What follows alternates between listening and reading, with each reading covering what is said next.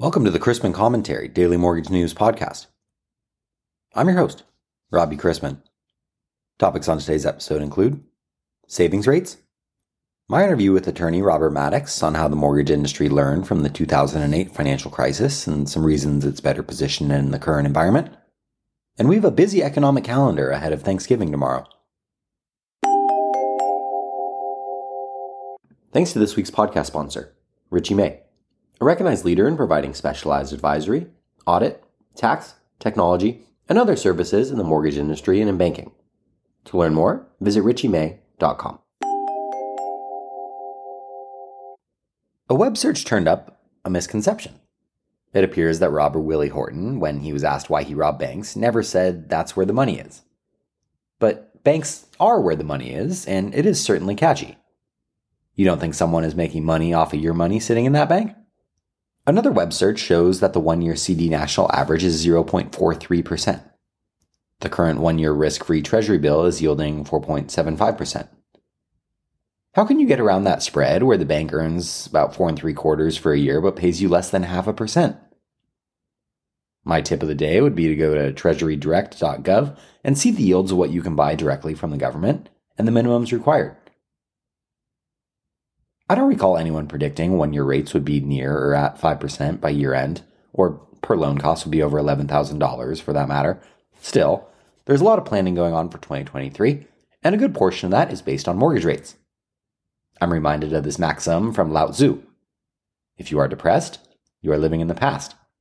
If you are anxious, you are living in the future. If you are at peace, you are living in the present. May we all be dragons now. For today's interview, I wanted to welcome to the show attorney Robert Maddox, who represents financial institutions and mortgage companies across the United States. In the past decade, he's handled more national and multi state attorney general investigations and related consent judgments than any attorney in the United States. His work involves representing clients before the CFPB, DOJ, OCC, FRB, HUD, SEC, and multiple state regulatory agencies, including banking, finance, and insurance agencies. He's a teacher with the MBA and uh, as a faculty fellow on real estate law and regulatory compliance at the School of Mortgage Banking, predatory lending and mortgage fraud at the Regulatory Compliance Institute, and servicing at the State and Local Litigation Conference. He's also an adjunct professor at the Cumberland School of Law, where he teaches real estate transfer finance and development. Over the course of 2022, we've seen rates rise dramatically from a three handle up to you know, 30 year fixed rates are hovering hovering around 7% right now. What's the impact on home affordability? It's actually fairly substantial. Uh, just looking year over year or even two years in the past, where uh, you can either look at and say that that was an artificial environment uh, given the setting of interest rates or we are in an artificial environment. Now, either way you look at it, there's a substantial change from the buyer's position uh, with regard to home affordability. The amount of increase in interest rates, you know, has pushed up monthly payments, you know, on a 30-year amortized mortgage, you know, hundreds of dollars in some areas. So it, it's definitely pushing uh, the market in that way. And we're also seeing the swing uh, where we're seeing greater investments in rental. So, I mean, there's a push and a pull that's happening right there overall. And even with programs that are out there to assist on down payment, uh, to help make down payment assistance, you know, to work uh, on interest rate changes that are happening, uh, we're seeing people do things, you know, that we really haven't seen. You know, there's there's always been interest rate locks uh, but we're seeing more and more locks that are coming out uh, throughout that period. I think AEI does a monthly rate lock uh, data pull that you can look and see. The flip side of what it's doing as well, uh, in looking with some of our home builder clients, what they're pulling back on uh, based upon their view of the market. Uh, whether they have a lot of land and acquisition sitting there ready to go, um, what they think that their price points are going to be. You know, are, they you know in that lower end range? You know, call it depending on where you are in America. you know, that three hundred to six hundred thousand dollar range now, or you know, it, it it feels like the middle of their growth, if you will, seven hundred or six hundred to a million. That that market is slowly moving away, so you're still going to have those first time home buyers are going to be able to take advantage of FHA or, or other home buyer assistance. But it's kind of, it may not be the starter home uh, that's getting pushed out, but it may be actually the second home. Uh, not second home by vacation, but second home as, as someone moves up. Uh, you know, traditionally we see a family grow. They move from, you know, a small two bedroom house or condo into, you know, their first kind of starter home or their second home. So those may be prolonged uh, even longer. And look, we're also seeing, you know, traditionally where we saw, you know, most people kept their homes seven, eight years and then moved on. That number has substantially increased over the last five or six years. Uh, and, you know, we think with interest rates uh, where they are, where people have locked in, you know, in 18, 19, 20, 21, they're less likely to move, right? Because the money, the money uh, change in interest rate is substantially different. Uh, and so that's that's going to have an impact on how uh, people look at the market, both on the supply and the demand. So what I mentioned earlier about about home builders, you know, they're also either going to sit on the land that they have and not develop it, which therefore also increases the price uh, of land because you don't have a surplus of homes uh, moving out there. So you're seeing this interest rate have an impact on affordability, not only because the buyers are, are changing their conduct and behavior, but also the home builders are changing their conduct and behavior as well, because those interest rates are impacting them as well. So instead of, you know, going off and building, you know, a hundred house development, you know, they instead are going to, you know, lob off half that and do a 50. And so again, the surplus is, is going to, is going to raw, is going to change there uh, and it all has to do with interest rates uh, and being impacted.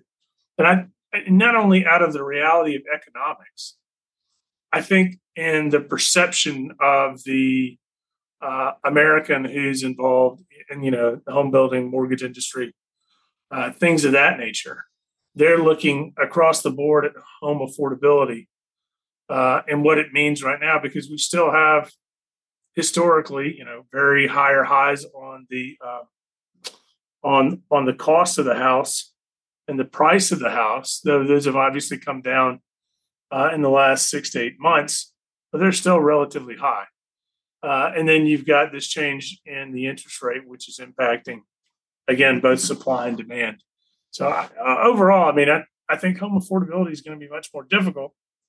Um, but we'll see what next summer brings with regard to housing prices, and that may that may give us some counter impact on these uh, high interest rates, which are impacting affordability.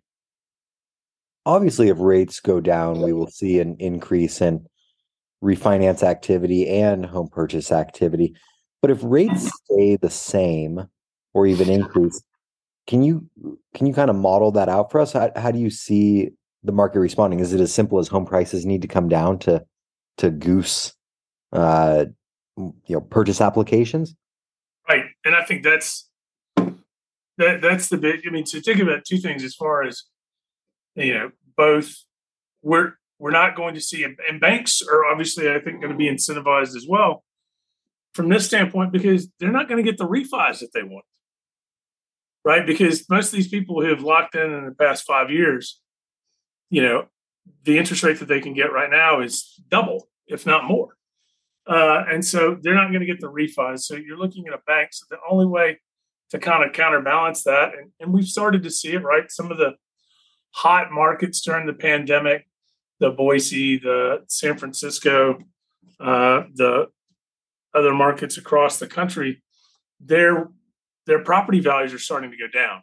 So that'll make it, you know, in, more attractive. But in the analysis of you know the American home buyer, if my interest rates are going to stay at or near the level where they are, or based upon what the Fed has said, potentially increase even more, then in order for me to have the same buying power that I have right now, that home has got to go, has got to decrease. and you know, with every cycle, there's an up and a down, and you know, it's likely that 2023 uh, we're going to see property values be stagnant and or go down uh, in certain areas. But the problem is we don't have a historic surplus uh, that's sitting out there uh, with which to help drive those other prices down.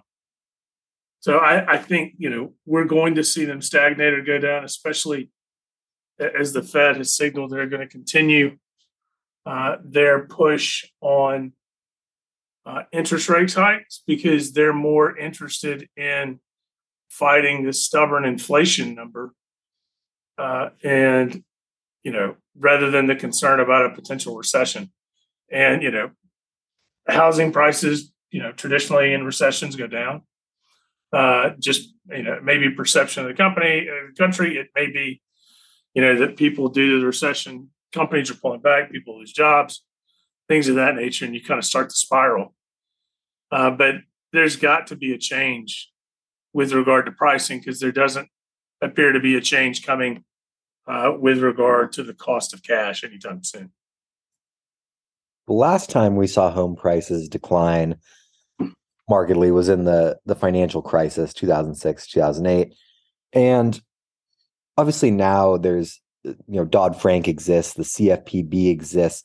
But in general what lessons do you think the mortgage industry has learned since uh, the great recession well a, a, few things certainly it, it, both on housing prices and on more importantly on keeping borrowers in their homes so as we approach this issue of uh, raising uh, interest rates, which we really haven't dealt with that much uh, in the past decade, um, now we have, you know, what what's available to uh, these financial institutions. One, they're they're much more they're much better capitalized uh, than they were before. The the living wills, the stress tests. Um, I would say the difference between compliance structure in financial institutions from the fourth quarter of 2022 to you know jumping back uh, even a decade or uh, 15 years it's radically different um, the level of compliance uh, what what's going on where the investments are happening the flip side of that is uh, you know we can we can jump back and uh, if you'll remember the old catchphrases you know banks are too big to fail.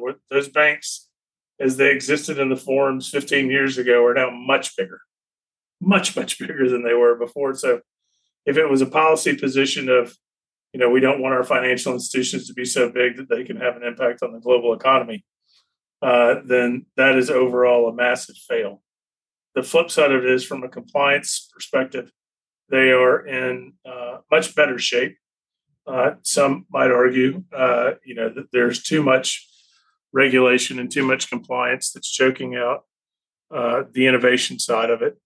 Uh, and also, look on the risk side, uh, we look back now where we were. I mean, the same the same issues happened, right? I mean, go back. Who was the Super Bowl sponsor in 2006? It was AmeriQuest, right? or Countrywide, and you don't hear those names anymore. Likewise, now we look and see a lot of the non QM lenders uh, who uh, were very successful, you know, beginning to rise in 17, 18, 19, and 20, uh, and then really made, you know, s- significant strides in 20 and 21. You know, they are either reporting significant losses, layoffs, uh, uh, or they're out of business. Uh, and so that's you know that kind of cleansing of the market piece uh, with regard to non QM space uh, is is what we saw you know last time in the 06 to 08 crisis, where we saw you know more broker channels or just straight loan originators uh, go out of business, and if they made poor loans, well then the banks uh, you know who acquired those loans either through mergers and acquisition or through agreement of the government to take over failing institutions, um, they picked up those mortgages, and those mortgages were originated, you know, with not the same safeguards that we have in place uh, today. That doesn't mean that there aren't defaults. Uh, there obviously be defaults, you know, because it's a marketplace risk. Uh, but at the same time, they're much they're much better underwritten than they were before. What we'll have to see is what happens to those vintages over, you know, 20 and 21 that were originated in the non-QM space. What do those portfolios look like and how, how do they age with regard to default? The other thing, thinking about 06 to 08, uh, not so much on the origination side, but on the loss mitigation side. I mean, in that time period, you know, there were forbearances, there's there were assistance when there were natural disasters, but it was, you know, very much, you know, either pay or or you know foreclosure. Deed in lieu existed, but not to great extent. I mean, now we have a complete um, set of servicing standards originally out of the National Mortgage Servicing Settlement in 2012. Uh, then most of them codified by the CFPB. Uh, so we have a whole set of standards on, on how to really deal with borrowers in stress uh, and borrowers in default. Now, a lot of those standards also went to like regular periodic payment, billing, things like that. But most of it was dealing with loss mitigation. Uh, and a lot of it was built off of HAMP. So you have kind of this coordination build out, you know, in in assisting and keeping people in their homes, uh, because I think eventually, uh, through a lot of negotiation and a lot of education, we were finally able to convince the government that it was financially better for us to keep somebody in their home, paying a lesser amount, than to take a property through foreclosure, pay the fees, taxes, insurance, everything associated with it, and then have a property that you know originally say just hypothetically you uh, the mortgage was for 500,000 you know and it had a UPB of 400,000 and now the property's worth 350,000 well that's a loser all the way around i'd rather keep the person in the house who wanted to be there to begin with uh, and you know either stretch the amortization or work on the work on the uh, on on the monthly payment to help them get you know their debt to income ratio down to that 31, 32% that we were looking at. But to back to our earlier point, the interest rates rising is something that we've not dealt with truly since uh, Dodd Frank came in. And so where mortgage servicers, you know, after the loan is originated, have been able to utilize, you know, lower interest rates usually to help assist the borrower. They're actually the 180 degree exact opposite.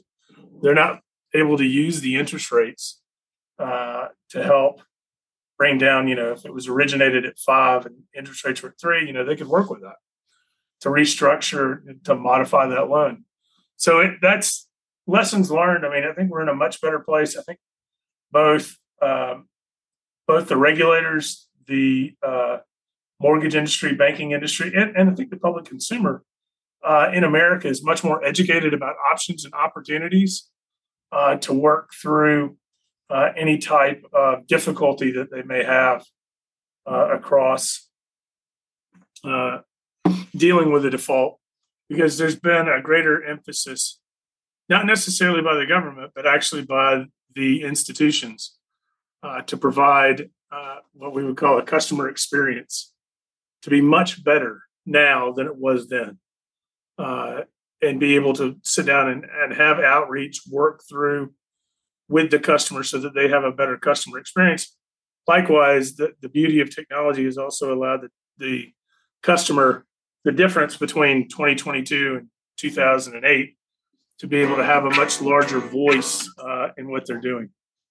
So I think you know there's lessons to be learned uh, throughout, uh, but overall in a, in a better picture it doesn't seem like we're headed for a housing crash. We, uh, you know, a correction is probably a better term. But if we see home prices decline or decline substantially, what's that mean for the economy in general? Usually, Americans are somewhere between 62 and 68% own their home. And by own their home, I mean they have a mortgage or they may own their home outright. So, more than anything else in America, we really have that in common with each other. And it has a huge impact uh, on our economy overall. Uh, so if you think about you know how the economy goes. Usually, home builders go in the same way. Mortgage industry goes in the same way. The mortgage industry is much more susceptible uh, to the interest rate movements that we were discussing earlier. Uh, but a housing, obviously, a housing crash uh, is significant because it has an overall impact on the American landscape, like it did uh, in the great financial crisis last time. Because even though we were still in single digits with regard to overall foreclosures, if you're going back and looking at, at Fannie Mae and Freddie Mac, under 10%. But where we were traditionally was somewhere between one and a half and two, and even to go up to five to double, uh, had a large impact across the economy because anytime you know an American or an American family lose their home, there is a significant downstream impact on what happens to that family. Right? They, depending on the available resources that they have, there's obviously uh, dislocation, relocation with regard to movement. Uh, there could be uh, loss of equity. There obviously is going to be impact to uh, credit, especially in the default scenario.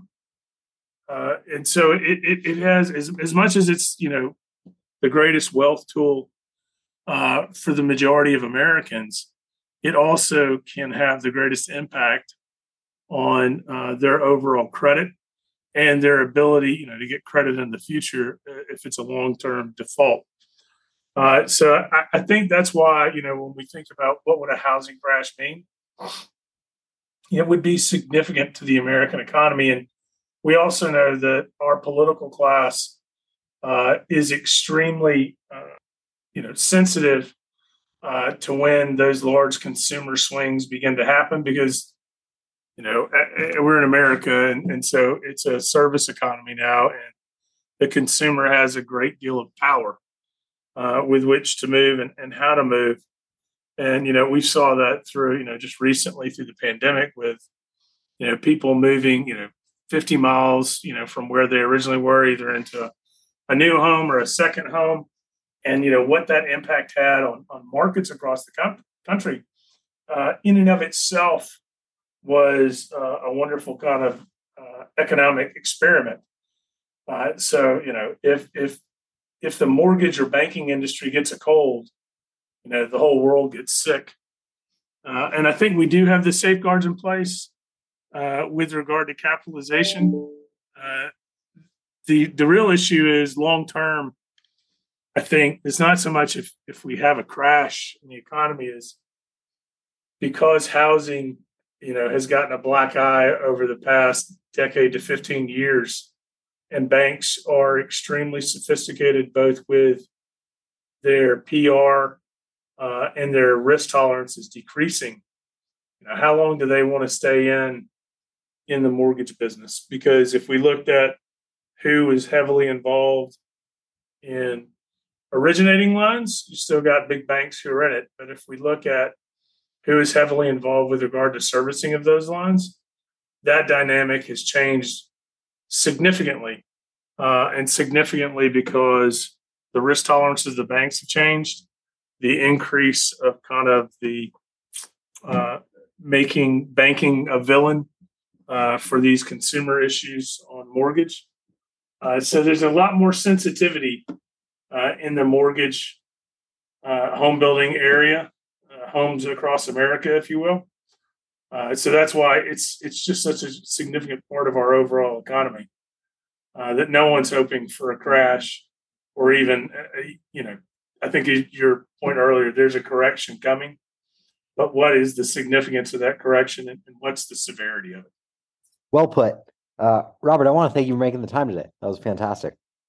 Yeah. Hey, listen, Robbie. I I appreciate it. Uh, look forward to uh, reading and listening. And uh, hey, listen, if there's anything I can ever help you do, please don't hesitate to ask. Awesome. Ahead of today's full calendar of key new data, along with minutes from the latest FOMC meeting, we had a little rally in mortgage backed security prices yesterday. This week was always likely to have many market participants absent or leaving early and thus be slow. Fewer folks at the trading desk can also increase volatility, you know, a thin market. The day before Thanksgiving is also traditionally the busiest travel day before the holiday. Despite many being away from their desks today, investors are anxious to find out more on the discussion at the last Fed meeting and how that figures into current market pricing in regard to the pace of future rate hikes.